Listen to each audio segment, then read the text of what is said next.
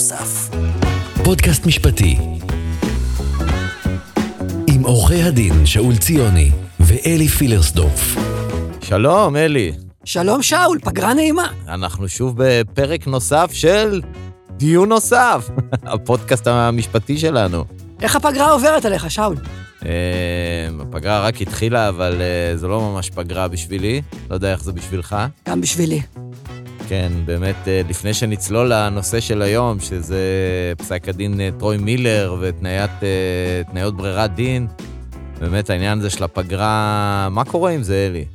שמע, זה השנה, כבר כמה שנים אנחנו רואים סוג של אה, סיפוח זוחל אה, לגבי הפגרה, אבל השנה, אבל השנה זה כבר גובל ב, למה ב, אתה מתכוון? בהתעללות בנו, לדעתי. שופטים מתייחסים לתקופה הזאת כאילו שאין פגרה, קובעים מועדים בתוך הפגרה, דיונים בפגרה. פעם פגרה הייתה פגרה. זה לא עניין של פעם, קודם כל זה קבוע בתקנות וזה קבוע בהוראות של אה, מנהל בתי המשפט, איזה נושאים אה, אפשר לדון בהם תקופת הפגרה. פגרה זה זמן מאוד מאוד חשוב לעורכי הדין, גם לצאת לחופש, גם uh, לעסוק בדברים אחרים. זה חבל מאוד שזה המצב. זה נכון, אבל אנחנו כבר די ותיקים, אני חושב. אתה 20, אני 18 שנה. עברנו כמה פגרות uh, בקריירה המקצועית שלנו. זה פשוט עם השנים הולך ונהיה אז, יותר ויותר גרוע. תן לי לספר לך שפניתי ללשכה בנושא הזה. מצוין, ומה קרה? מיד ראש הלשכה התקשר אליי, אמר לי, שאול, אתה מאוד צודק, אני מיד פועל לטפל בנושא הזה. נו, והוא טיפל? הוא לא, לא, הוא לא באמת התקשר. אה, אומנם ענו לי מהלשכה, אבל אה, לא נראה לי שזה בראש מעייניהם. אה, אם זה לא משהו שהוא בראש מעייני הלשכה, אז, אז אני לא יודע מה כן. אנחנו, יבוא יום ואנחנו נעשה פה, לדעתי, פרק כפול, אולי משולש, על uh, לשכת עורכי הדין שאנחנו חברים בה, יש מוסד שאנחנו מכבדים, אבל uh, קצת... Uh, יש. הרבה ביקורת על ההתנהלות שלו. כן, קצת... קצת פיתח פרויקטים, בוא נגיד, צדדיים שהשתלטו. פחות רלוונטיים לענייני הגן, לענייני עורכי הדין. יותר מדי כנסים, יותר מדי זה, ופחות חיי היומיום ובתי המשפט. והנושאים שחשובים לעורכי הדין. אולי נזמין לפה באחד הפרקים את uh, יו"ר הלשכה כדי לשוחח איתו על הדברים. יבוא? נשאל אותו ונראה. אוקיי, אלי, על מה אנחנו מדברים היום? אז היום אנחנו בעצם סוגרים מעגל מהפודקאסט הראשון שלנו. מהפרק הראשון. מהפרק הראשון. בפרק הראשון דיברנו על uh, פסק דין uh, בן חמו ועל נושא uh, ברירת הדין. Uh, והשבוע אה, ניתן פסק דין של אה, בית המשפט העליון באותו סוגיה, שאנחנו נדבר על מה היה בו תכף, אבל הוא בעצם לוקח את בן חמו אה, קצת אחורה. קצת הרבה אחורה. קצת הרבה אחורה, ותכף נדבר על זה. אז בוא תזכיר לנו, שאול, מה זה כן, בן חמו. לא, אבל רק אני אומר, הפסקי דין יצא גם זה, וגם פסק דין בהגבלים עסקיים של גפניאל. הכל חלק מ... מהפרישה של הנדל. הפרישה של הנדל, ויש מועד מסוים שעד אליו צריכים לצאת כל פסקי הדין. שהוא היה, ישב ב, בהרכב שלהם. אוקיי, אז בואו נלך אחורה לפסק דין בן חמו. אז תזכיר בן... לנו מה היה שם. פסק דין בן חמו, דנו בזה הרבה בפרק הראשון, בעצם אה, נגע לתביעה ייצוגית נגד חברת פייסבוק, בנוגע למדיניות הפרטיות שלה. אה, עלו שם שתי טענות. א', שתניית מקום השיפוט, קרי קליפורניה, שאתה יכול לתבוע את פייסבוק רק בקליפורניה, אה, היא אה, מקפחת ובטלה, וטענה שנייה שגם תניית ברירת הדין, כלומר, איזה דין יחול על הסכסוך, שבהסכם, אה, אה, אה, בתנאי ההתקשרות של פייסבוק נקבע דין קליפורניה, אה, הוא מקפח. בית המשפט העליון אה, דן קודם כל בעיקר בעניין של מקום השיפוט, ובאמת אמר, זה מקפח. לנסוע לקליפורניה, זה באמת too תודה, much. תודה. היה צריך בית משפט עליון בשביל זה, בשביל להגיד שזה מקפח. אוקיי, ואז נעשה דיון, אני חושב שדיברנו על זה הרבה, לא ארוך מדי בהקשר לתניית ברירת הדין. אמרה שם, אה, אני שופטת, הייתה נשיאה, אז אני הייתה כבר נשיאה. הייתה נשיאה, נשיאה חיות אמרה, אה, לא הוכיחו לנו שהדין קליפורניה הוא פחות טוב או מקפח לעומת הדין הישראלי. אה, לפייסבוק יש אינטרס לרכז את כל ההתדיינויות שלה לפי דין אחד, ולכן יש תוקף להתניה.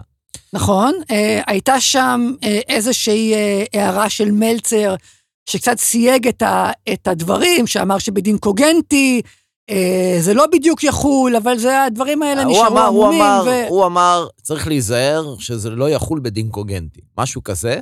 גם על ההערה הזו יש הרבה פרשנויות, מה, מה, מה המצב המש... מה התוחלת המשפטית של ההערה הזו. חברות הטק טוענות זה, עמדה, זה דעת מיעוט, זה פשוט, אגב, שזה פשוט לא נכון. זה דעת יחיד, זה לא, זה לא דעת מיעוט, כן, זה לא אותו דבר. זה גם, אבל... זה גם שאלה אם זה, זה, כן, אבל זה יותר דעת יחיד, זה בטח לא דעת מיעוט. אבל לא משנה, הייתה ביקורת מאוד מאוד מאוד גדולה על פסק דין. וגם אנחנו כאן בפודקאסט שלנו אה, ביקרנו את פסק הדין. חשוב לי רק להגיד, אנחנו פה, אנחנו לא באים מפוזיציה ניטרלית כמובן. אנחנו בעצמנו מגישים תביעות נגד חברות הטק הגדולות. יש לנו הליכים ייצוגיים נגד חברות הטק הגדולות, אבל אני חושב שגם אם לא היו לנו, זו הייתה העמדה שלנו. אה, פסק דין בן חמו, באמת, אה, אני חושב, אה, היה פסק דין שגוי לחלוטין, ועשה סוג של מיקור חוץ של הדין הישראלי, ואפשר לחברות הטק לקבוע דין זר. אנחנו, אנחנו, כשאנחנו מדברים עליו, מגדירים אותו כסוג של תאונה משפטית, ככה אנחנו קוראים לו בינינו. אני חושב שגם היועץ המשפטי לממשלה מאוד התנגד גם בזמן אמת לפסק נכון. דין בן חמו, וגם בעמדות עקביות, שהוא הגיש בתיקים אחרים, שהסוגיה הזו נדונה, אה, לא הרפה. ואני שמח גם לומר שגם היועצת המשפטית החדשה, היא המשיכה באותו קו, אה, שביקר באופן מאוד מאוד קשה את התוצאה של פסק דין בן חמו, והגענו לטרוי מילר. אז מה קרה לנו כאן? אז בעצם טרוי מילר היה כבר בעידן של אה, בן חמו, אבל בסיפור של טרוי מילר מדובר באיזשהו אה, עסק, כן. כנראה, כנראה עסק קטן, הסוגיה הזאת לא הובררה עד הסוף, נדבר על זה אחר כך, אה, שהגיש תביעה נגד פייסבוק, הוא קנה מפייסבוק שירותי, שירותי פרסום, והוא, והוא טען שהשירות שהוא קיבל מפייסבוק היה לקוי, וכתוצאה מכך נפגעו המכירות שלו. הוא הגיש תביעה נגד פייסבוק בסכום של 700 אלף שקל. חשוב להגיד שמדובר בתביעה אישית ולא, ב, ולא, ב, ולא בתביעה ייצוגית. נכון. למה זה חשוב? כי זו הסיבה שהתיק הזה בעצם הגיע לבית המשפט העליון, ככה ב... ב צריך להגיד שזה בית, הליך שהתחיל עוד בבית משפט שלום, היה ערעור לבית משפט מחוזי, השופטת אביגיל כהן דחתה את הערעור, קבע ש... יחול אה, דין קליפורניה, ומכאן בקשת רשות ערעור בבית המשפט העליון, השופט... מזוז. מזוז. אה, קבע שזה יידון, ב... יהיה, יינתן, תינתן רשות ערעור, היא קבעה דיון בפני הרכב לאור הסוגיות החשובות שהנושא הזה מעלה. ואז uh, הגענו עד הלום לדיון בפני השופטים הנדל, גרוסקופ ו... ווילנר. ווילנר. אז בואו בוא נתחיל בעצם מההתחלה נסרטט ככה את, ה, את ההבדלים בין השופטים. השופט הראשון שכתב את, אה, את פסק הדין, ראש ההרכב, זה היה אה, הנדל, כאמור, אחד מפסקי הדין של הפרישה שלו. הנדל, אה, בפסק דין עם סוג של גוון אה, שמרני, הייתי אומר, אה, לא רואים בפסק הדין שהוא לא מתלהב מהלכת בן חמו, שהוא לא... שהוא לא חושב שזה משהו שהוא סוגר את הדיון, הוא גם במפורש אומר שמבחינתו בן חמו לא, לא סוגר את הדלת, אבל הוא אומר, לא הוכח לי שהדין בקליפורניה הוא דין מקפח, סך הכל זה באנגלית. קליפורניה אה, זו מדינה אה, עם אה, מסד משפטי שהוא ראוי, אנשים בישראל יכולים להבין מה קורה בקליפורניה, ולכן, אה, ולכן מבחינת נטלי ראייה, אני לא, אני לא חושב שהוא רם הנטל להוכיח שהדין של קליפורניה הוא מקפח. אה, כן, אבל עוד לפני זה, מלצר כאילו אומר, והוא ככה הוא מסתייג גם מאוד מבינכם, הוא אומר... הנדל. הנדל, כן, מי אמרתי? אמרת מלצר. אה, סליחה, הנדל. בעצם אומר, אני בוחן את זה קונקרטית. הוא אומר, חוק החוזים האחידים, זה לא עכשיו לקבוע איזו הלכה שתנאי ברירת דין היא כן מקפחת, לא מקפחת, כאיזה כלל מלמעלה. זה דורש בחינה קונקרטית. בבחינה, וזו ההסתייגות שלו מבן חמה, והוא אומר את זה גם, אז הוא אומר, בבחינה הקונקרטית שכאן יש, לא הראו לי באמת שזה דין קליפורניה הוא מקפח, ונראה לי דין בסדר סך הכל קליפורניה. אני לא יודע מה דין קליפורניה, אבל שמעתי שהוא בסדר. הוא באנגלית. הוא באנגלית, סך הכל שפה שיודעים בישראל, ומבחינתי, בזה נגמר הסיפור. זה הניתוח של uh, הנדל. ואז אנחנו מגיעים לגרוסקוף, שופט גרוסקוף, וגרוסקוף בעצם אה, כותב כאן אה, פסק דין, הייתי אומר, אני חושב שמהחשובים שהוא, שהוא כתב, הוא בעצמו, הוא בעצמו אומר שזו אחת מהסוגיות החשובות ביותר ש, ש, שהגיע ל, לבית המשפט העליון, הוא בעצם אה, לוקח על הכתפיים שלו את, ה, את הסיפור הזה, ואתה יודע, אנחנו למדנו בשנה א', למדנו בקורסי מבוא ובתורת המשפט, משפט וספרות, הבניה של נרטיב בפסקי דין. אני למדתי את זה גם בתואר שני, אלי. אתה מלומד. כן. אז, אז למדנו אה, נרטיב של אה, פסקי דין, אה, ואיך אתה מהבניית הנרטיב לומד את, ה, את המסקנה של השופט ומה הוא חושב בו, והפסק דין הזה, זה באמת, כבר מהפתיחה שלו, אתה רואה איך גרוסקוף מציג את הסוגיה, ואתה מיד מבין מה, מה דעתו עליה. אני, אני רוצה לקרוא שלוש שורות מ... בבקשה, אלי. ממה שהוא אומר. לא ניתן להפריז בחשיבותה של הסוגיה המשפטית בה עסקינן. היא עומדת ביסוד דיני החוזים הצרכניים הישראלים, ומכריעה למעשה בשאלת היקף פריסתם ומידת חשיבותם. ביסודה עומדות שאלות הנוגעות לריבונות המדינה ולאחריותה כלפי אזרחיה ותושביה. וזו הסוגיה שלפנינו. עכשיו בואו נראה איך הוא מגדיר את הסוגיה. האם הדין שיחול על התקשרות חוזית צרכנית המבוצעת בתחומי מדינת ישראל על ידי תאגיד גלובלי, יהיה חוקי מדינת ישראל, או שמא רשאי התאגיד הגלובלי להכתיב את הדין שיחול על ההתקשרות החוזית המבוצעת בתחומי ישראל לפי בחירתו, ובלבד שיבחר בדין מדינתי ראוי בראי הדין הישראלי, כדוגמת הדין של מדינת קליפורניה. אוקיי. איך שהוא מציג את השאלה, אתה כבר מבין כמובן מה דעתו אבל, על העניין. נכון, אבל שנייה, עוד, עוד לפני ש... אני, קודם כל, אני מצטרף למה שאתה אומר, אבל... ותכף גם נדבר על ההבדלים ונציג גם את העמדה של וילנר, אבל uh, אני חושב שגרוסרוף זיהה נכון, ואנחנו גם דיברנו על זה בפודקאסט, בפרק הראשון, אנחנו ממש דיברנו על העניין של ויתור הריבונות, וזה חוזר פעם נוספת בפסק הדין של גרוסקופ, אבל הצגת השאלה היא באמת זו השאלה. כי אלה החיים שלנו היום, חיים שמערבים אה, גם חיים פיזיים, אבל גם חלק גדול מהחיים שלנו מתנהל... וירטואלי, ב... במרחב הווירטואלי. בווירטואלי, שזה הולך ותופס נפח מאוד מאוד משמעותי. אה, ואני חושב שהשופט גרוסוף מבין את החשיבות של העניין הזה. אבל בואו נתקדם. מה בעצם, אלי, החליט השופט גרוסקוף? אז השופט גרוסקוף בעצם אומר שתניית ברירת דין אה, בחוזה אחיד עם אה, חברה גלובלית כזו שפועלת, בישראל, בישראל כן. וזה, וזה מאוד חשוב, שמחליטה לפעול בישראל, היא תניה מקפחת ולכן אה, דינה בתלות. זאת אומרת, הוא לא נכנס לנטלי אה, אה, ראייה, כמו שאומר הנדל, ולבחינה קונקרטית של הדין שאליו מפנים, מבחינתו זו תניה מקפחת פר סה. כן, ו... אבל, אוקיי, ותכף נחזור לזה, והשופטת וילנר? שופטת וילנר בגדול מסכימה עם השופט גרוסקוף.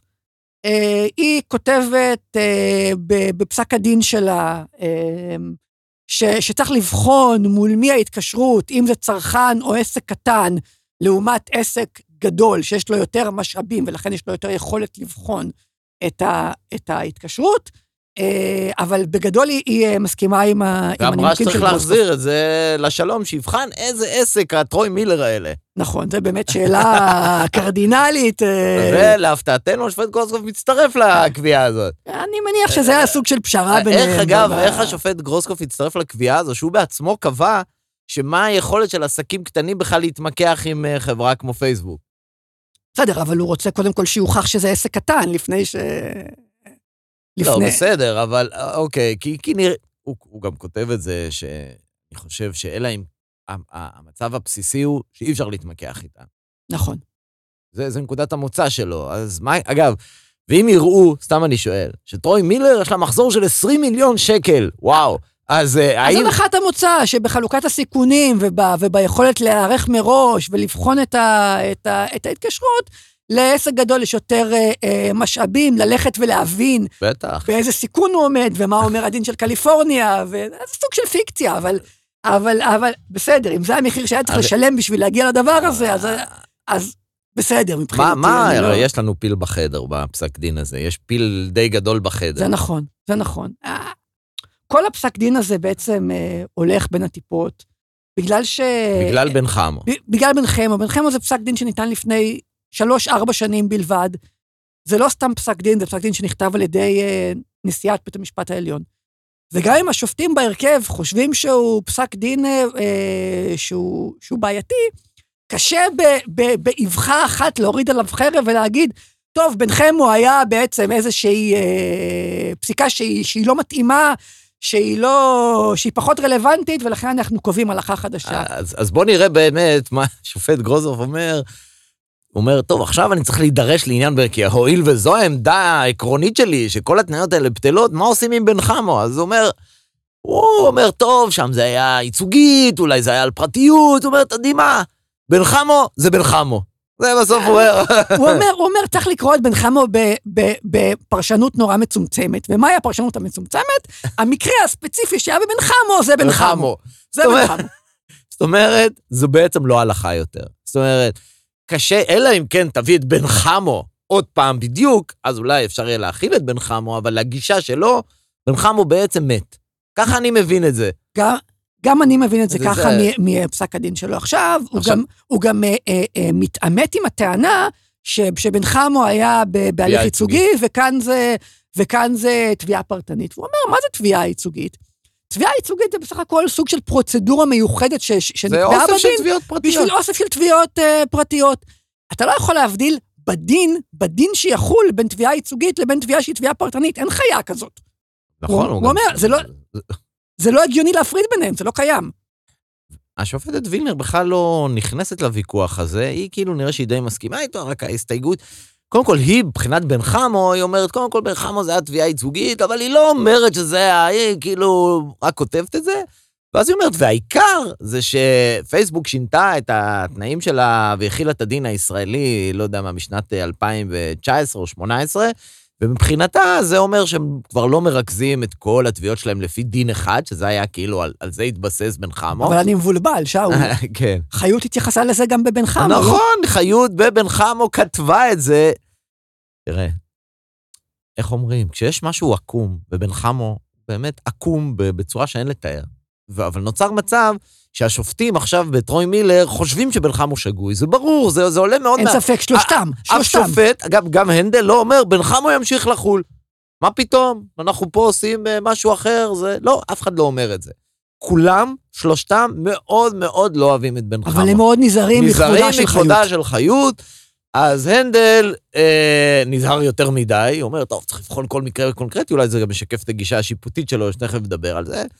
השופט גרוסקוף אומר, אני אני חושב שבן חמו שגוי. שגוי, ואני חושב שכל תניה כזו בטלה, וברור שזה, המסקנה הזו לא יכולה לחיות עם בן בן חמו. חמו, זה ברור. זה, זה, זה שני דברים שהם סותרים. והשופטת וילנר גם מסכימה עם הניתוח של אה, גרוסקוף, היא גם אומרת את זה, אבל ההסתייגות היחידה שלה זה עניין עסק קטן או גדול, שזה גם, אין לזה שום קשר לבן חמו. זאת אומרת, יש לנו שני שופטים, בוודאות, שבעצם חושבים שבן חמו הוא שגוי לחלוטין. נכון. אז אני חושב שאם נסתכל קצת יותר מלמעלה, בן חמו בעצם מת. אמנם לא אמרו את זה ככה, אבל זו התוצאה האופרטיבית של פסק הדין.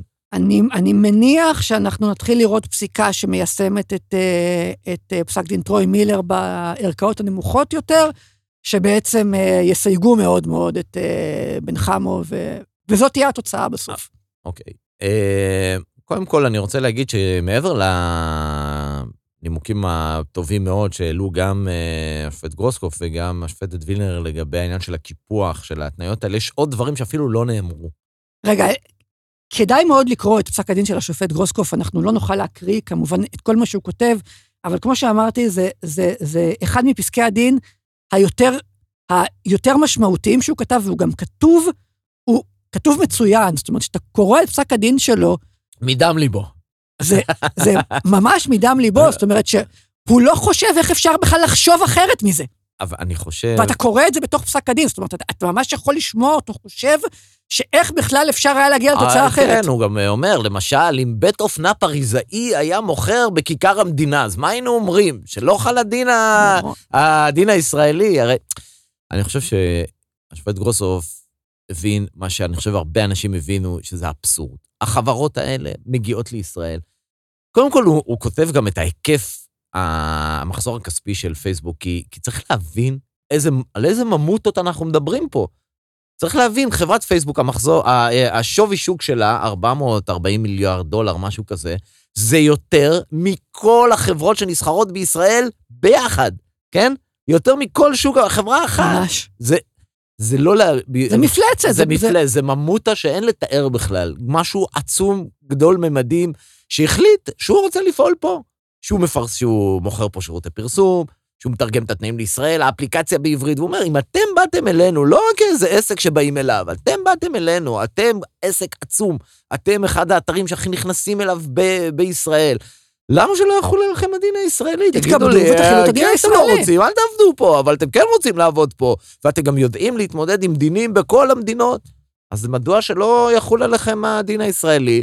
וחוץ מזה, אני בית משפט בישראל, אני דואג לציבור הישראלי. זה חלק מהתפקיד שלי, אני, לא, אני אפילו לא יכול אחרת. השאלה, הוא אומר, זה לא, אם, זה לא אם הדין בקליפורניה הוא דין ראוי או לא, זה בכלל לא שאלה אם הדין הוא ראוי או לא.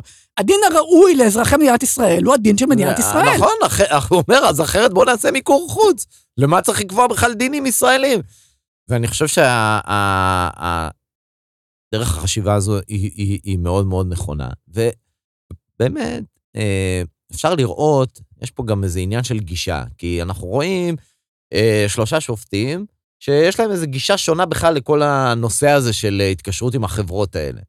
נכון, מצד אחד יש לנו את הנדל, שהוא אדם אה, קצת יותר מבוגר, שעכשיו אה, פרש.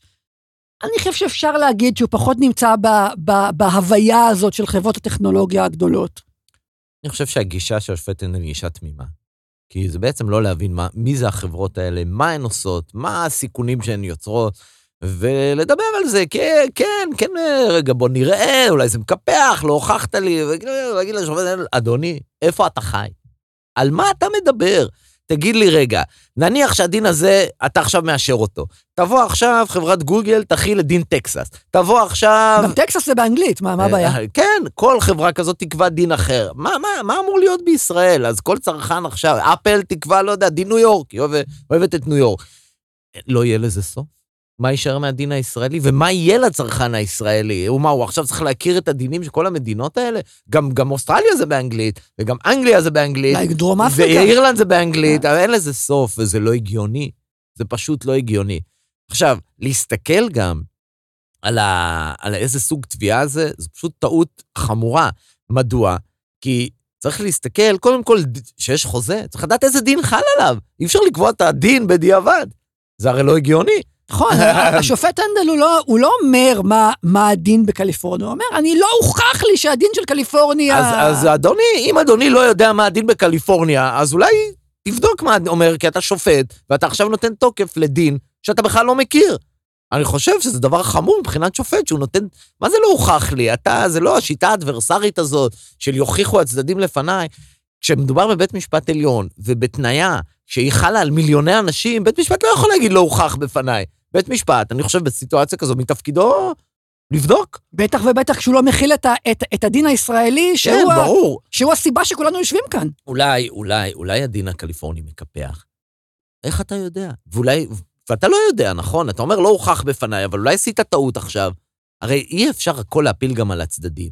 לא, גם, גם הראייה המנותקת מה, מהשטח, שאין בעיה להוכיח מה הדין של קליפורניה, אין בעיה לדעת מה הדין של אה, קליפורניה.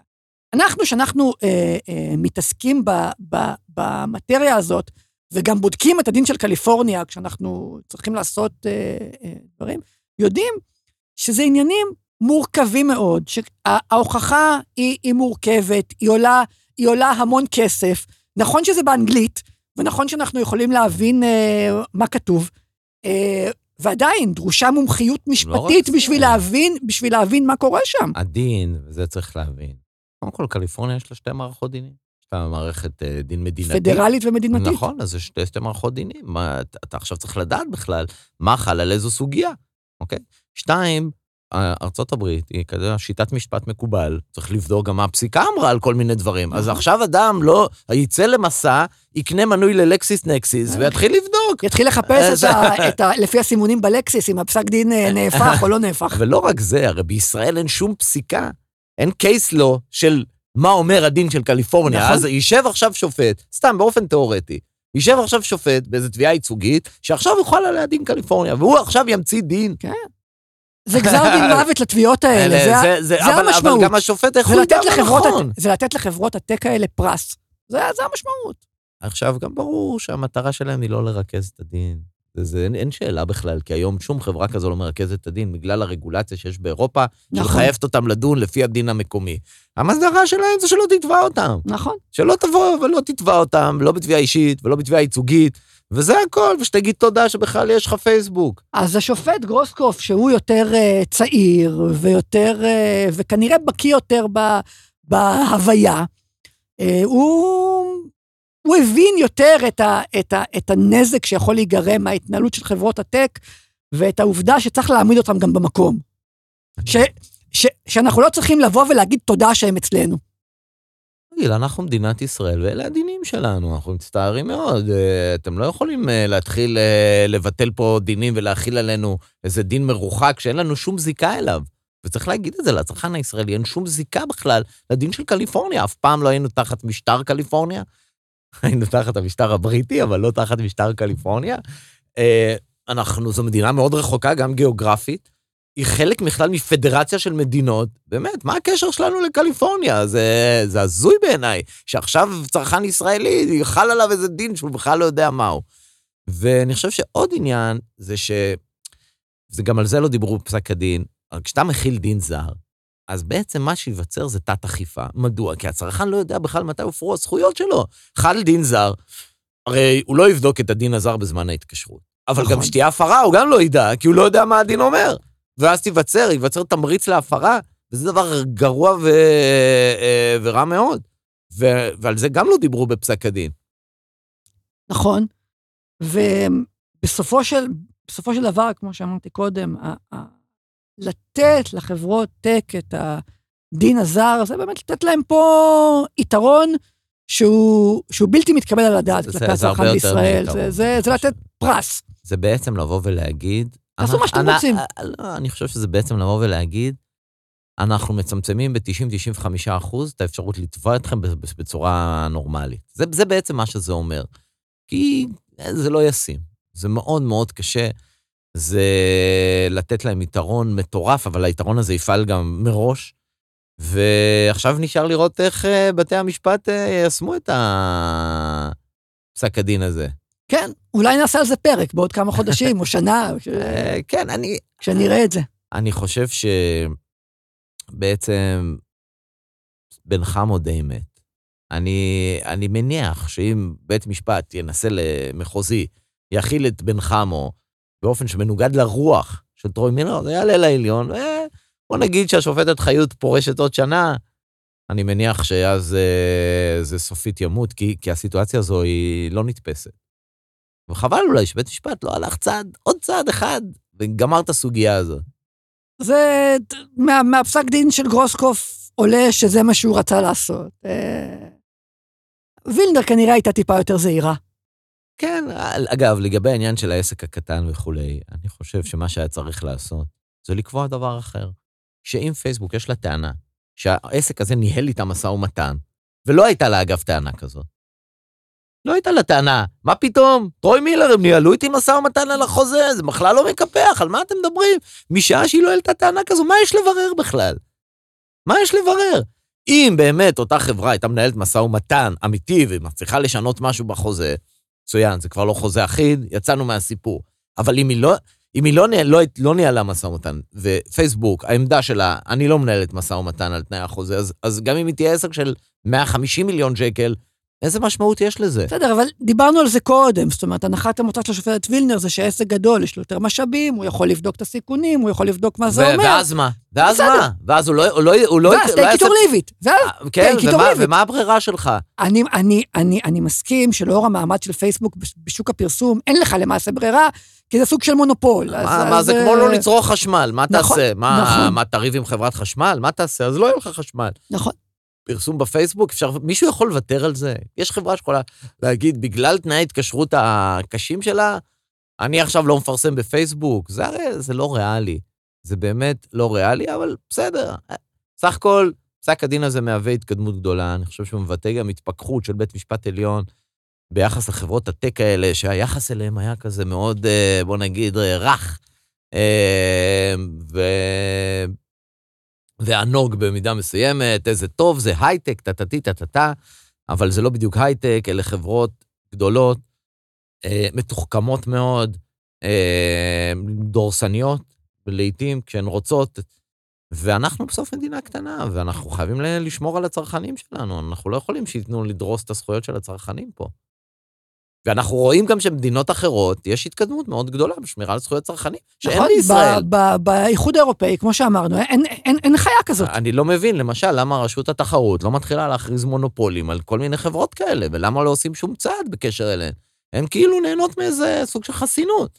הרי אם, אם חברה שמוכרת מוצרי מזון הייתה מתנהגת כמו החברות האלה, כבר היו פושטים להם על המשרדים, נכון? נכון, אנחנו רואים היום בארצות הברית ניצנים של, אה, של תחילת אה, אכיפה מוגברת כלפי החברות האלה, ונראה, גם באיחוד האירופאי רואים את זה כבר, ונראה לאיפה זה הולך. דיון נוסף. דיון נוסף. אנחנו, אה, אני חושב שהתקדמנו מאוד מאז פסק דין בנך, מאז הפרק הראשון, אלי. תראה, היום אנחנו בפרק 11, 12, כמה אנחנו היום? כן, 11.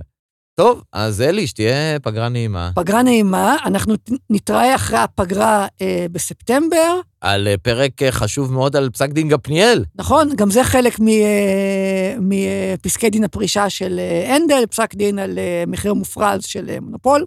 זה פסק דין שעכשיו אה, יכה גלים, אה, אני חושב, בכל מערכת המשפט, אנחנו נדבר על זה בפרק הבא, אבל גם פסק דין מאוד מאוד חשוב, וגם קשור לשופט גרוסקוף, שנתן את הפסק דין במחוזי. אז שתהיה פגרה נעימה, אה, ולהתראות. להתראות. דיון נוסף. דיון נוסף. פודקאסט משפטי. עם עורכי הדין שאול ציוני ואלי פילרסדורף.